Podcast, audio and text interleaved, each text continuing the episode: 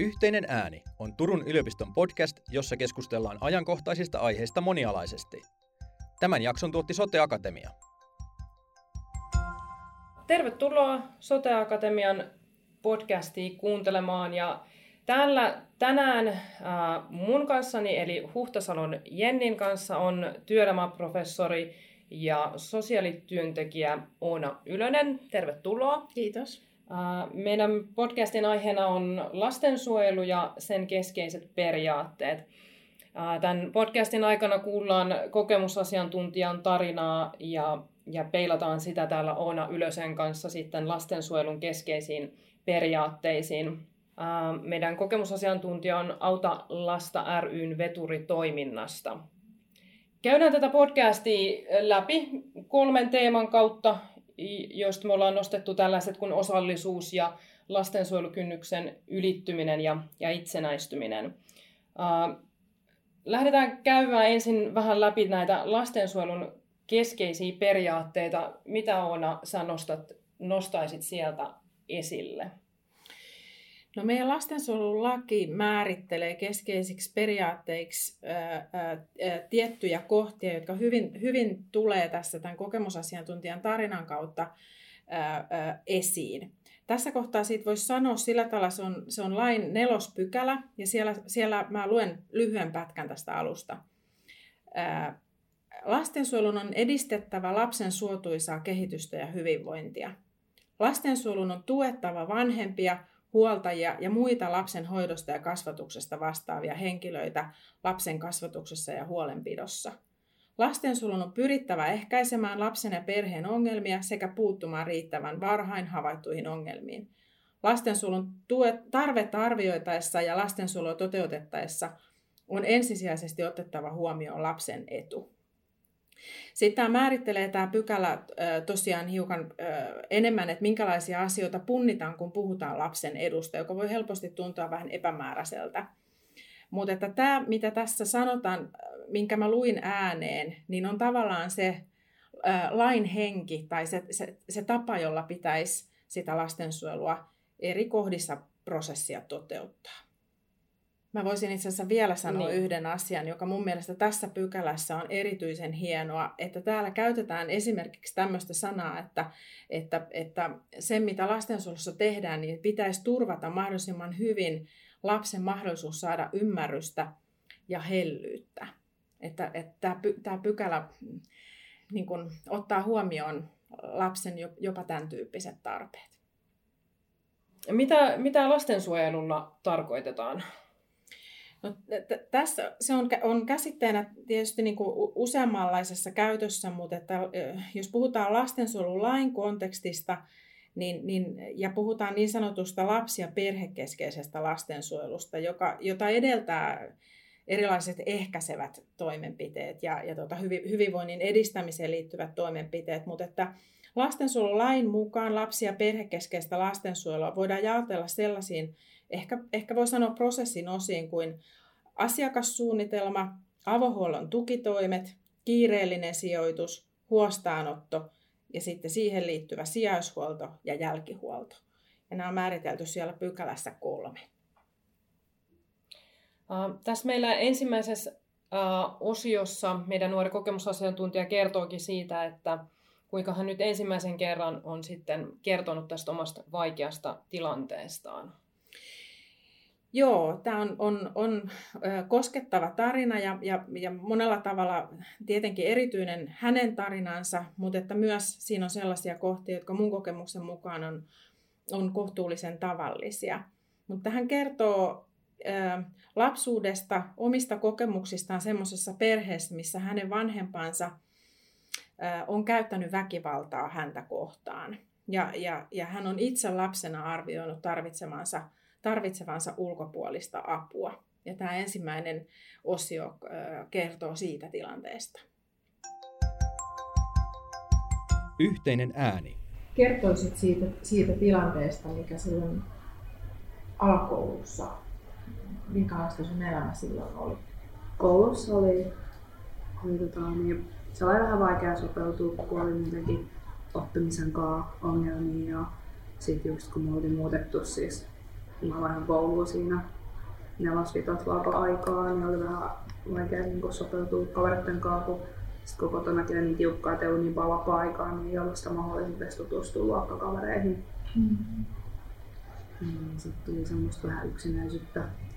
Ja oli ehkä vähän kiusaamustakin, mutta ei niin paljon loppujen lopuksi. Mm. Kerroitko siitä kiusaamisesta kenellekään? Kyllä mä sitten kotona puhuin, mutta tota, niin siellä oli vähän semmoinen asenne, että kiusat takaisin. Okei. Okay. Mm. Että ei sitä, mä ei, ei varmaan osattu niin kohta kouluyhteyttä, ei osattu käsitellä sitä. Niin, Joo. niin ehkä varmaan sen takia annettiin semmoinen neuvo, että jos joku kiusaa, niin kiusat takaisin. Mutta en mä ollut persoonana semmoinen. Mm. Mä koitin vaan ignorata sit semmoisia tilanteita. Joo. Mikä olo sulla on, että huomasiko koulun aikuiset sitä sun tilannetta, että on kiusaamista ja ehkä kotonakaan ei ollut kaikki asiat niin parhaalla mahdollisella tavalla? Ei, mä olin aika vahva persoona, mutta kyllä mä sitten jossain vaiheessa, kun alkoi olla niin rikki siihen kotiolotilaan, se oli semmoinen, mikä painoi tosi paljon siinä vaiheessa, niin sitten mä itse niin hain sitä apua, mutta sitten jotenkin heillä oli vaikea uskoa että kuin mitä kotona tapahtuu. Kun sanoin, että on tämmöisiä asioita, niin heillä on niin vaikea uskoa. Tai mua ei vaan uskottu siinä tilanteessa. Muistaaksä, miten sä päätit sen, että kenelle sä kerrot siitä vaikeasta kotitilanteesta? Mun ystävä vanhemmat sanoivat, että me koulun terveydenhoitajalle puhumaan. Ja, ja sitten mä menin koulun terveydenhoitajalle heti seuraavaan päivään keskustelemaan ja he sitten soitti kotiin Minkälaisista asioista sä kerroit terveydenhoitajalle? No mä kerroin, että kotona oli niin väkivaltaa ja se oli vähän enemmän semmoista, että kohdistui muuhun eikä mun sisaruksiin. Niin, niin mä veikkaan, että ehkä se oli semmoinen terveydenhoitaja oli vaikea uskoa. Mm-hmm. Ja sitten terveydenhoitaja ää, päätti soittaa kotiin. Joo. Ja sitten kotota tultiin käymään ja kysyttiin, että mitä asiat on ja väitettiin, että ei pidä paikkaansa. Mm-hmm. Muistaaksä kysykö se terveydenhoitaja sulta, että, että jos hän soittaa kotiin? Ei kysynyt. Se, hän teki sen omin. Oliko se susta hyvä idea? Ei ollut. Mm. Mitä sä olisit toivonut, että olisi tapahtunut? Mä olisin No siinä tilanteessa mä toivon, että mun toiseen valtajaan olisi otettu yhteyttä, joka ei ole silloin asunut kotona, että mä olisin saanut mahdollisuuden muuttaa hänen kanssa. Tai sitten jos olisi ollut sellainen tilanne, että hän ei usko mua, niin oltaisiin vaan annettu se asian olla.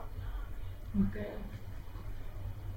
Ketä siinä oli mukana siinä, kun, kun tota, huoltaja tuli sinne koululle? Siinä oli varmaan se terveydenhoitaja siinä ens, meillä oli kaksi keskustelua. Ensimmäisessä keskustelussa oli vaan valtaja, terveydenhoitaja ja minä. Mutta sitten myöhemmin koulurehtori, joka oli meidän kanssa. Ja se, kun mä aloin puhumaan sit niinku uudestaan, tai mä aloin hokemaan sitä, että mä haluan muuttaa pois kotota. Ja sitten käytiin uudestaan sitä keskustelua, ja se keskustelu oli vähän semmoinen, että, että ei puhuttaisi koulussa, tai siis silleen, että, että pitäisi hyväksyä se, että vanhem, vanhemman ero on mennyt tälle ja tämä huoltaja on saanut nyt tämän huoltajuuden. Et niin kuin, että joskus, jos lapset muuttaakin toisen vanhemman luo, niin sitten aina myöhemmin päättääkin, että takaisin. Niin se oli vähän semmoinen. Mä koen, että se keskustelu idea oli se, että piti saada lopettaa valittaminen. Kuinka kauan siinä meni siitä, kun sä ensimmäisen kerran pyysit apua, niin siihen, että sitä apua tuli? Jos ajatellaan, että mennään takaisin kouluun silleen, että mä itse olen pyytänyt, niin kyllä siinä oli se viiden vuoden väli. Niin. Se on aika pitkä aika. On se. Tämä äsken kuunneltu äh, osio tuosta tota, teidän keskustelusta niin herätti paljonkin erilaisia ajatuksia, äh, mutta äh, mitä, mitä erityistä Oona tästä voisi nyt nostaa esiin, jos peilataan näihin lastensuojeluperiaatteisiin?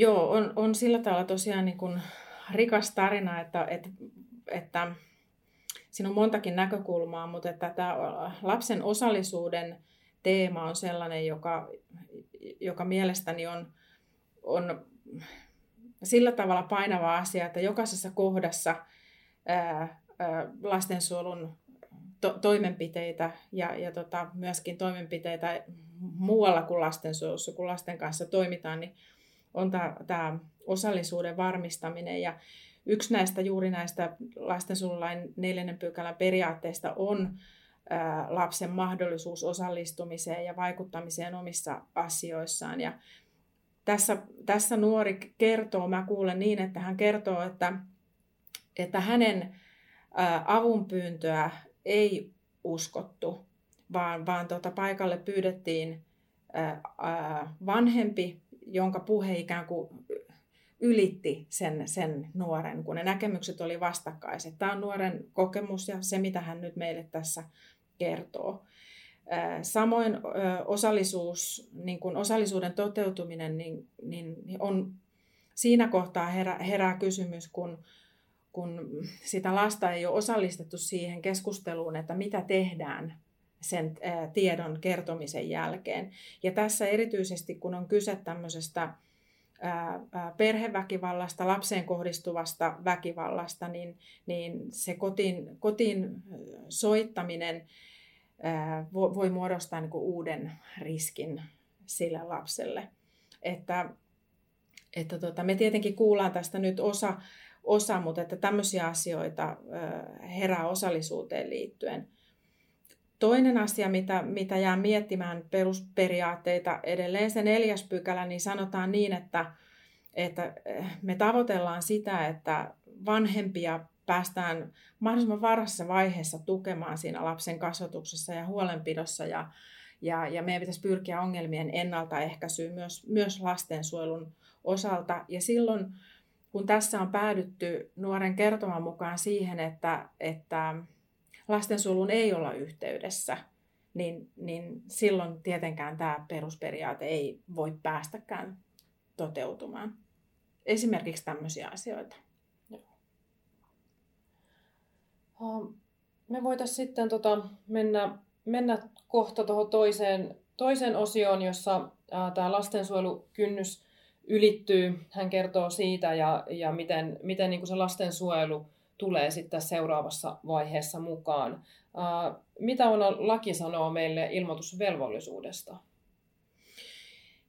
Joo, lastensuojelulain mukainen ilmoitusvelvollisuuspykälä on 25 pykälä ja, ja tota, ähm, siellä on aika pitkä rimpsu äh, nimenomaisesti nimettyjä tahoja, jotka on erityisen velvollisia.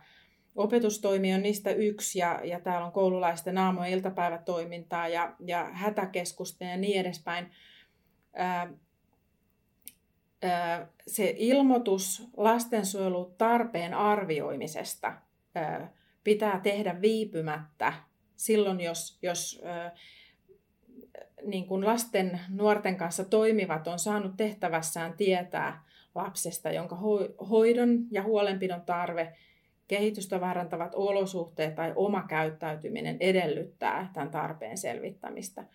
Ja tässä on minusta oleellista huomioida se, että ei tarvitse tietää, että tässä tilanteessa tämä lapsi tarvitsee lastensuojelun toimenpiteitä, vaan se huoli herää ja että se tarve lastensuojelun avun saamiseksi pitäisi selvittää.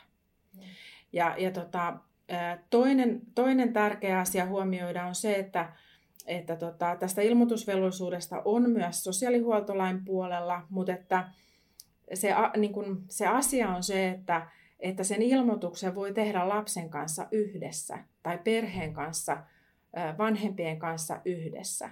Ja, ja tota, mun kokemuksen mukaan se on aika hyvä tapa aloittaa se laps, lasten su, suojelun avun antaminen. Että tota, et se, se asia on ikään kuin, jos se on koulu, joka, jossa se huoli herää, niin, niin koulussa kerrotaan, että huoli on herännyt näistä syistä ja, ja mun täytyy toimia.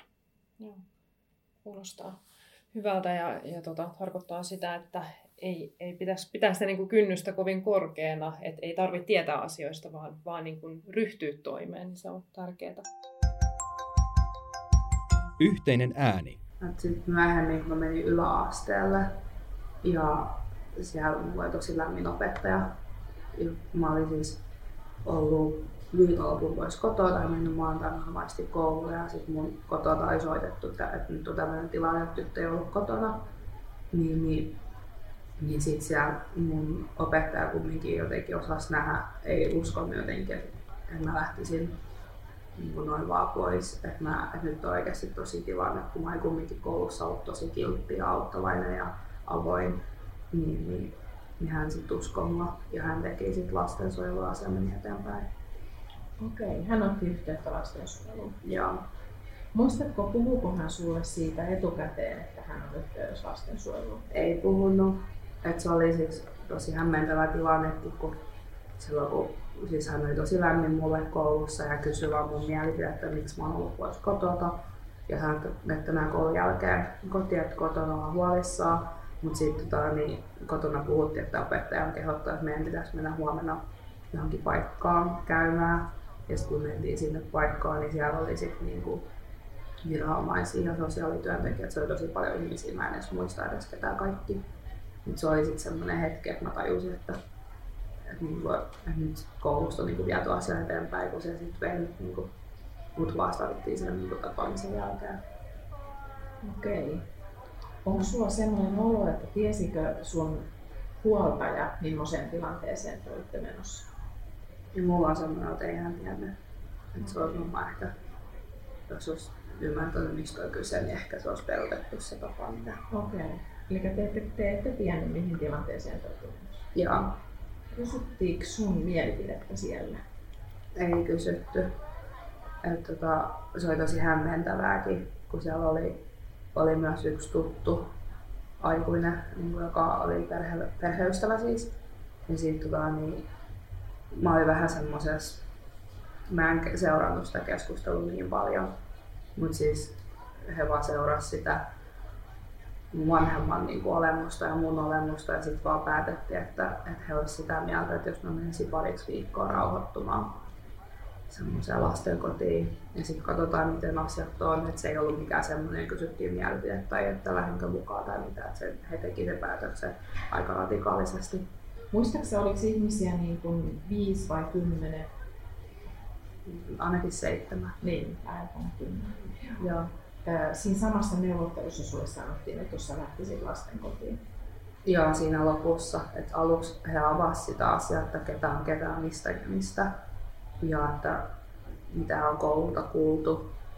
Ja sitten vähän kyseltiin niin kuin kotikasvatuksesta ja tämmöisestä. Ja sitten he siitä jotenkin päätteli, että nyt pitäisi lähteä. Mutta mä koen, että se oli ihan selvä juttu. Että se oli päätetty etukäteen. Joo, se oli päätetty etukäteen. Joo. Puhuttiinko siinä, siinä tota, neuvottelussa suoraan asioista? Puhuttiinko sitten väkivallasta? Ei puhuttu. En mä sit myöhemmin, kun mä olin siellä vastaanottokeskuksessa, niin siellä alettiin kysyä enemmän, niin kuin, millaista se kotikasvatus on että millaisista asioista rangaistettiin ja tälleen, ei siellä niinku puhuttu siitä väkivallasta yhtään. Että sekin oli sit tosi hämmentävä, tai mä oon väliin miettinytkin, että mikä oli sit se ratkaiseva tekijä, että he oli päättänyt, että mä heti menen huostaa. Joo. Ja ennen sitä niin lastensuojelusta ei ollut ainakaan mulle mitään tietoa. Joo. Joo. Joo. Okei. No mitä siitä sitten seurasi? Menikö se siitä vielä kotiin? No siis se kahden viikon jälkeen oli semmoinen pieni tapaaminen, missä sitten kysyttiin mun mielipidettä, että haluaisinko mä jäädä tänne vielä vai haluanko mennä kotiin, että mulla olisi mahdollisuus vielä kolme kuukautta olla siellä vastaanottokeskuksessa. Ja mä koin se sellaisena, että mä halusin jäädä sinne, vaikka elämä oli aika tiukkaa sielläkin, mutta se oli kuitenkin turvallisempaa. Ja sitten se kolme kuukauden jälkeen kysyttiin uudestaan, että haluanko vielä kerran kokeilla kolme kuukautta vai mennä kotiin. Ja siinäkin mä päätin, että mä haluan jäädä. Ja sitten se kolmannen kuukauden jälkeen oli vielä yksi kuukausi. Ja sitten tehtiin päätös, että mut huostautetaan pitkäaikaisesti. Tässä tota, nuori kuvas, miten, miten se ilmoitus kynnys sitten ylittyi ja, ja lastensuojelu tuli sitä myöden sitten mukaan tähän kuvioihin. Mitä on, mitä erityistä sä nostaisit tästä keskustelusta nyt esillä? No tota, tämä tärkeä osallisuuden teema jatkuu tässäkin osiossa. Se, se, tämä meidän nuori kuvaa, kuvaa sen toteutumista vähän eri kohdissa prosessia eri tavoin. Hän kertoo siitä, että, että hänen, hänen kokemuksensa oli se, että, että siitä lastensuojelu ilmoituksesta ja siitä, siitä että, että on kyseessä lastensuojelun viranomaispalaveri, ei kerrottu etukäteen hänelle tai, tai vanhemmalle. Ja hän kertoi, että se olisi ehkä peruuntunut koko tapaaminen, jos olisi, olisi kerrottu. Ähm, sitten toisaalta hän kertoi siitä, että hänen mielipidettään on kysytty esimerkiksi niissä kohdissa, kun on mietitty sijoituksen jatkamista. Ja, ja minusta se kuulostaa, tarina kuulostaa siltä, että hänellä on myöskin jäänyt se kokemus, että sillä hänen mielipiteellään on ollut vaikutusta mm. siihen päätöksentekoon. Että osallisuuteen liittyen mun mielestä niin kuin useampi kohta. Ja. Toinen asia, jonka mä haluaisin nostaa esiin tässä on, on lapselle tai vanhemmalle huoltajille käyttökelpoisen tiedon merkitys, joka on tietenkin tärkeä osa osallisuutta, että on vaikea olla osallinen, jos ei ymmärrä, mitä on tapahtumassa tai mikä on vaikka päätöksen sisältöön pääasiallisesti vaikuttanut asia tai vaikuttaneet asiat. Nuori kertoo tuossa, että, että ollaan keskustelussa, joka, jonka päät, niin kuin päätteeksi on tehty ratkaisu siitä, että hän siirtyy asumaan oman syntymäkotinsa ulkopuolelle. Et puhutaan aika oleellisesta asiasta, joka vaikuttaa lapsen elämään, ja että hän ei seurannut sitä keskustelua. Mm. Ja, ja tota, se, se saa mut miettimään, että, että tota, olisiko ollut jotakin keinoja pitää ja onko, onko meillä jotain keinoja, joilla me enemmän pidettäisiin sekä lapsia että aikuisia mukana – semmoisen käyttökelpoisen tiedon avulla. Kolmas asia, jonka haluaisin vielä nostaa esiin tästä, on se, että, että hän kuvaa niin, että se päätös oli tehty etukäteen. Hänen kokemuksensa oli se, että päätös oli tehty etukäteen ja puhu, hän käytti termiä, että, että hänet lähetettiin rauhoittumaan. Ja, ja, ja tota, Mm, mm, se tietenkin myöskin herättää meille on käytössä sitä päätöspykälää ja hän ei itse sitä, sitä niin kuin sanokin, että ei ihan tarkkaan tiedä, mutta että, että mikä, se, mikä se kuvio siellä sitten on ollut. No näitä, jälleen jos mennään niihin lastensuojelulain keskeisiin periaatteisiin, siihen nelospykälään, niin, niin yksi todella oleellinen peru, perusperiaate on se, että täytyy toimia mahdollisimman hienovaraisesti. Mm. Eli lähdetään mahdollisimman kevyistä toimenpiteistä aina liikkeelle. Toisaalta sitten taas on myöskin perusperiaatteena se, että jos se sijoitus sinne kodin ulkopuolelle, syntymäkodin ulkopuolelle tarvitaan, niin se on viivytyksettä järjestettävä. Ja, ja tota, tämä nyt kuulosti sitten semmoiselta tilanteelta, että, että se on ollut, ollut tarpeen. Semmoiset asiat mä nyt kuulen tästä, jotka on, on merkittäviä, mutta että kyllä siellä on paljon muutakin mm. kiinnostavaa. Kyllä. No mitä tota ajattelet, kun lapsella on aina hänen asioistaan vastaava sosiaalityöntekijä, niin millaisen merkityksen sä annat tämän kyseisen nuoren vastaavan sosiaalityöntekijän niin kuin työn kuvasta ja toimesta tässä, tämän haastattelun perusteella? Ähm, mä sanoisin ensin, että, että tuo lastensuojelulaki määrittelee lapsen asioista vastaavan sosiaalityöntekijän tehtävät. Ensinnäkin, että siinä täytyy olla, olla sosiaalihuollon ammattihenkilö, jolla on ylempi korkeakoulututkinto ja sosiaalityön pääaineopinnot. Tämän, tämän henkilön tehtäviä luetellaan monessa pykälässä – mutta, mutta tota, 13b-pykälässä tuodaan esiin sitä niin kuin semmoista yleisperiaatetta, tämän henkilön erityisenä tehtävänä osana koko kuvio on valvoa lapsen edun toteutumista. Siis myös siellä sijaishuollon puolella, jos mennään siihen tilanteeseen, että lapsi joudutaan sijoittamaan kodin ulkopuolelle, niin tämä henkilö valvoo myös siellä lapsen edun toteutumista tämän vastuusosiaalityöntekijän, eli lapsen asioista vastaavan sosiaalityöntekijän, on avustettava lasta puhevallan käytössä. Ja hänen on tavattava sen lain mukaan tätä lasta henkilökohtaisesti. Ja se, mikä on merkillä pantavaa, me kuullaan tässä nyt vain osa tästä keskustelusta, mutta että koko haastattelussa mä ihan nimenomaisesti kysyinkin, niin, niin tota, tämä henkilö ei esiinny tässä, tässä tarinassa. Joo. Miksi näin on, niin sitä, sitä en osaa sanoa. Voi olla, voi olla monta selitystä sille, mutta tämä on erityisen merkittävä henkilö ja mä edustan sitä ajattelua, että jokaisen lapsen, joka on lastensuojelun asiakas, tämän yksilö- ja perhekeskeisen lastensuojelun asiakas, niin, niin pitäisi olla tietoinen, kuka on hänen asioistaan vastaava sosiaalityöntekijä. Yhteinen ääni. Mitäs nyt? Oot aikuinen. Mitä silloin tapahtui, kun sä täytit 18? No, mulle hankittiin asuntoa ja sitten piti elää itsenäisesti, kun mulla on jälkihuoltoa, mutta kun mä vapeusin, niin oli vähän semmoinen, että halusin hoitaa kaikki asiat itsekseen, niin oli se vähän jännä aikaa silleen, että yhtäkkiä oli tosi tosi paljon vapau- vapauksia. Ja oli tosi niin kuin jännittävää, että niin kuin alkoi, tai siis kyllä mulla ehkä vähän pieni vaihe, että nyt kun ketään ei ole katsomassa mun niskan takaa, mitä mä teen, niin kokeilin vähän omia rajoja, mutta sitten taas kyllä itsellä tuli stoppi tosi nopeasti, että niin kuin, kun mä katsoin niitä nuoria, kenen kanssa eka asuin siellä ensimmäisessä paikassa, niin he meni aika rajusti ja huonosti, niin sitten jotenkin halusi asennoitua siihen, että että ei pilaa omaa tulevaisuutta sen takia, kun on asunut jossain stigmamaisessa paikassa.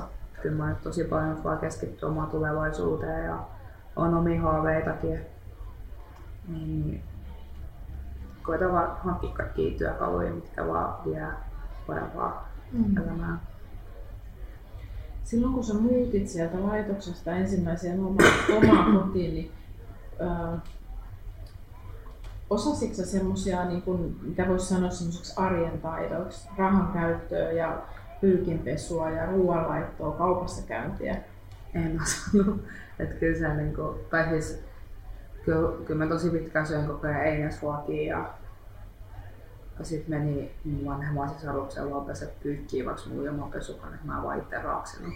Tai kun hän, mä tiesin, että hänellä oli semmoinen hyvä lajittelu siihen, niin mä en tilaa mun vaatteita.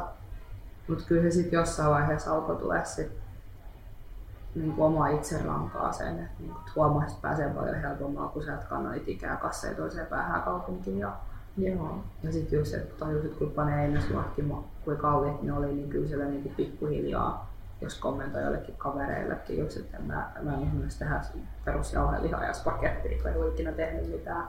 Mm. Mm, ja sitten siihen tuli myös jossain kokkailun intokin, että nyt osaa mm. niin tehdä ruokaa ja tälleen.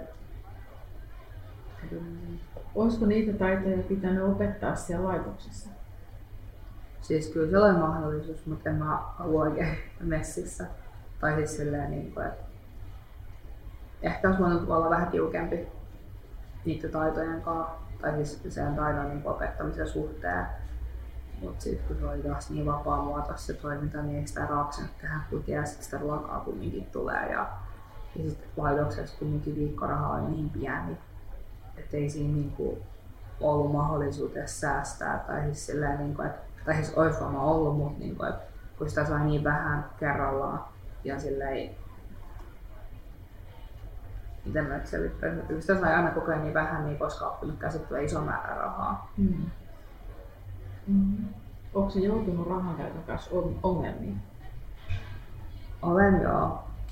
Silloin aikaisemmin, mutta kyllä nyt on vähän oppinut budjetoimaan paremmin joo. kuin ikäkin enemmän. Miten, miten sä oot oppinut? No se, sit kun tajuu, että miksi sitä rahaa ei riitä, niin kyllä sitä vähän katsoo peiliin siitä, että miksei. joo. joo. Mm. No sä opiskelet nyt? Joo, toista kertaa mä vaihdoin nyt ammattiin. Joo. On ollut tosi huono niin kuin, suhde siihen opiskeluun. Ja nyt on ollut tosi iso kynnys lähteä opiskelemaan lisää aina tämän ikäisenä. Ja nyt mä oon saanut tosi hyvin tukea yksilöt, kun mitä on oppinut, ketkä mä nyt osannut kirjoittaa. Mä vähän nyt enemmän panostan siihen. Tai siis silleen, että kun aikuinen ja tajuu, kuinka tärkeää se on, ja sitten erilainen motivaatio hankkia sitä taitoa. että kyllä kaikki auttaa mua, sit kun mä osaan sanoa, että on niin kuin, kerro mikä mun ongelma on, puhun avoimesti, niin kuin, miksi mä tarjoan apua ja ihmiset tarjoaa apua, en mä aina pyydäkään, mutta siis vaikka on tietoinen, että niin kuin, on enemmänkin ihmisiä, kun haluaa auttaa, mutta koitan kumminkin itse sinnitellä, että ei se menisi vaan siihen, että muut tekee mun puolesta. Mm. Mutta tosi hyvä tukiverkko mulla on tällä hetkellä. Joo. Mikä siihen on auttanut, että semmoinen on syntynyt? No mä oon oppinut vaan ymmärtää, että puhuminen on hel- al- niin helpottaa elämää. Mutta ei kaikki ole pakko tehdä yksin, mitä aina on pakko jaksaa. Mm. Mm. Sitten jälkihuollosta mä kysyisin vielä, että onko jotain, mikä olisi saanut sut ottamaan vastaan sitä? Jos mua olisi enemmän kerrottu, mitä se enemmän tarkoittaa. Mm. Että mä silloin ymmärsin, ja että jälkihuolto olisi ollut vaan semmoinen mua tarkkailua enemmän. Mm. Tämmöistä. Ja mä halusin kumminkin tosi paljon sitä vapautta, vapautta siinä vaiheessa. Mm. Niin jos mä olisin ehkä ymmärtänyt, jos sitä suovattu enemmän tarkkaa, mitä se oikeasti tarkoittaa, niin ehkä mä olisin ottanut enemmän apua vastaan.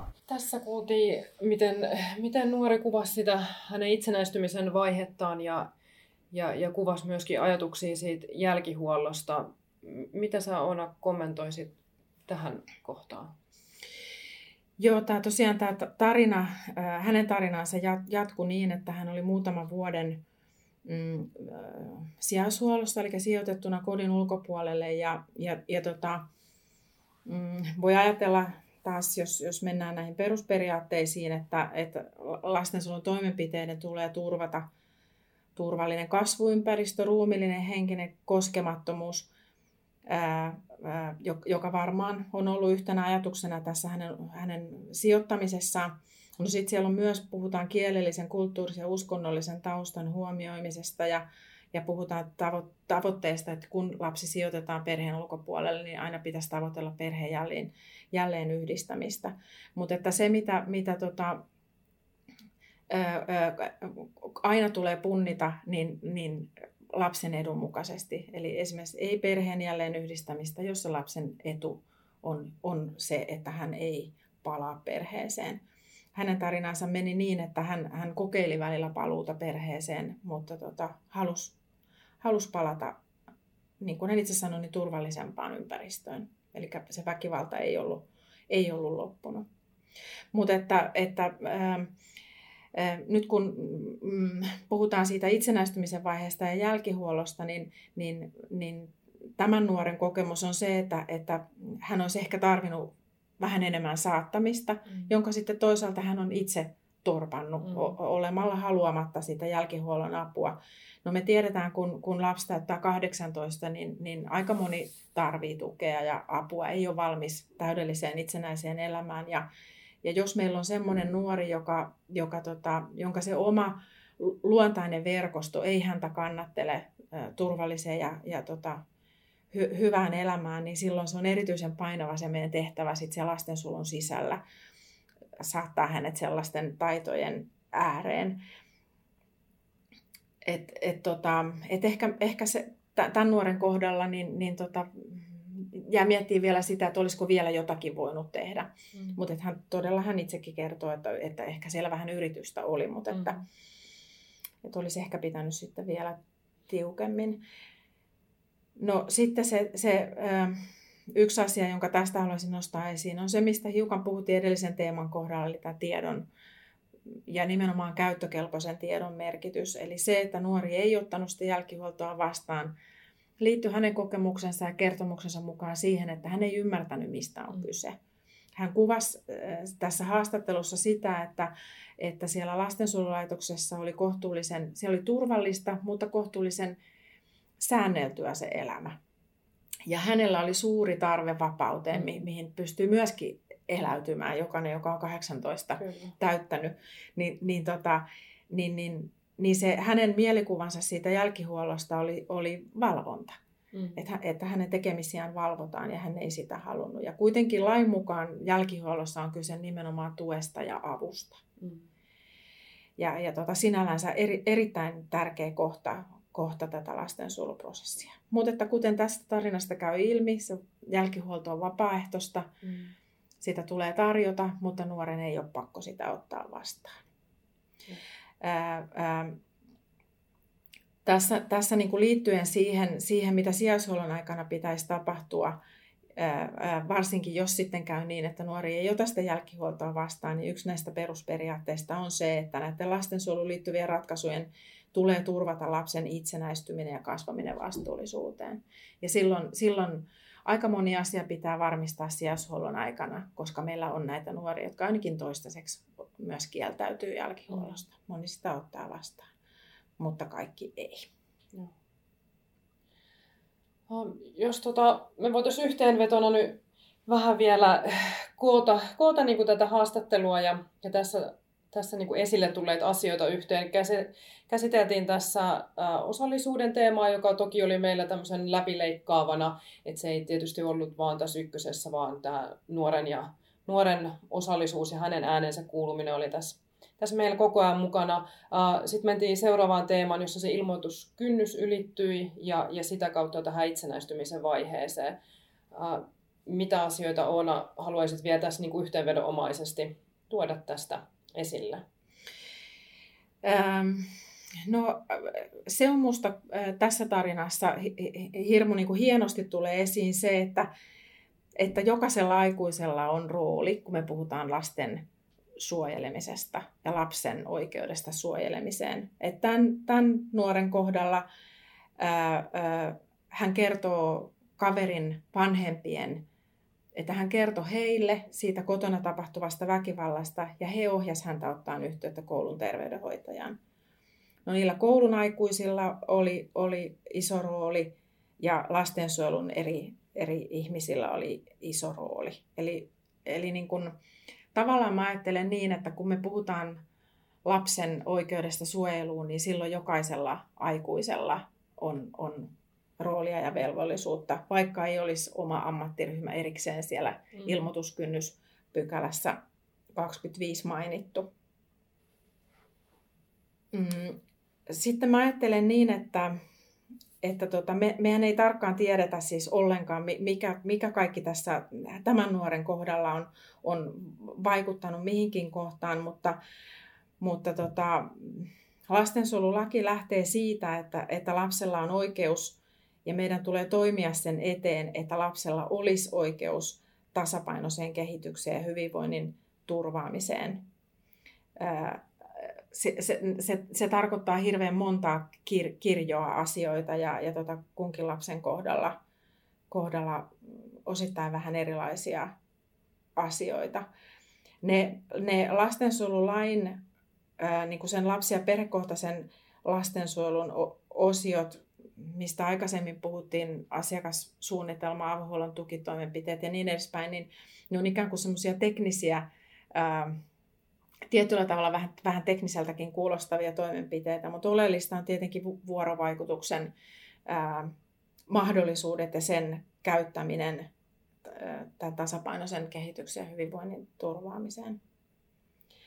No sitten sen kokonaisuuden kannalta, niin se, että kun ollaan kyse, ollaan, puhutaan sijaishuollosta, eli lapsen sijoittamisesta kodin ulkopuolelle, syntymäkodin ulkopuolelle, niin silloin se läheisten ihmissuhteiden ja, ja tämän perheen jälleenyhdistämisen ajatus on, on se, mitä, mitä pitää punnita. On hyvä myöskin huomioida se, että aina se niiden, niiden ihmissuhteiden ja tämän jälleenyhdistämisen tavoite ei ole lapsen edun mukainen asia. No se on minusta huomionarvosta, että tämä, tämähän on ää, selviytyjä. Tämä meidän nuori, joka meille näitä kokemuksia on tässä jakanut, hän on kyvykäs ja, ja pystyvä ja määrätietoisen oloinen. Hän kertoi, että hän on ollut iso kynnys opiskeluissa. Hän on ylittänyt sen kynnyksen. Hän kertoi myös siinä haastattelussa, että hänellä on ollut vaikeuksia ottaa apua vastaan luottaa aikuisiin. Hän on senkin kynnyksen ylittänyt. Hänellä on iso tukiverkosto, niin kuin hän kertoo.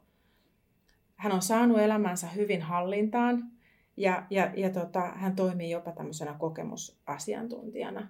Että, että sinällänsä minusta kyseessä on onnellinen tarina. Yhteinen ääni.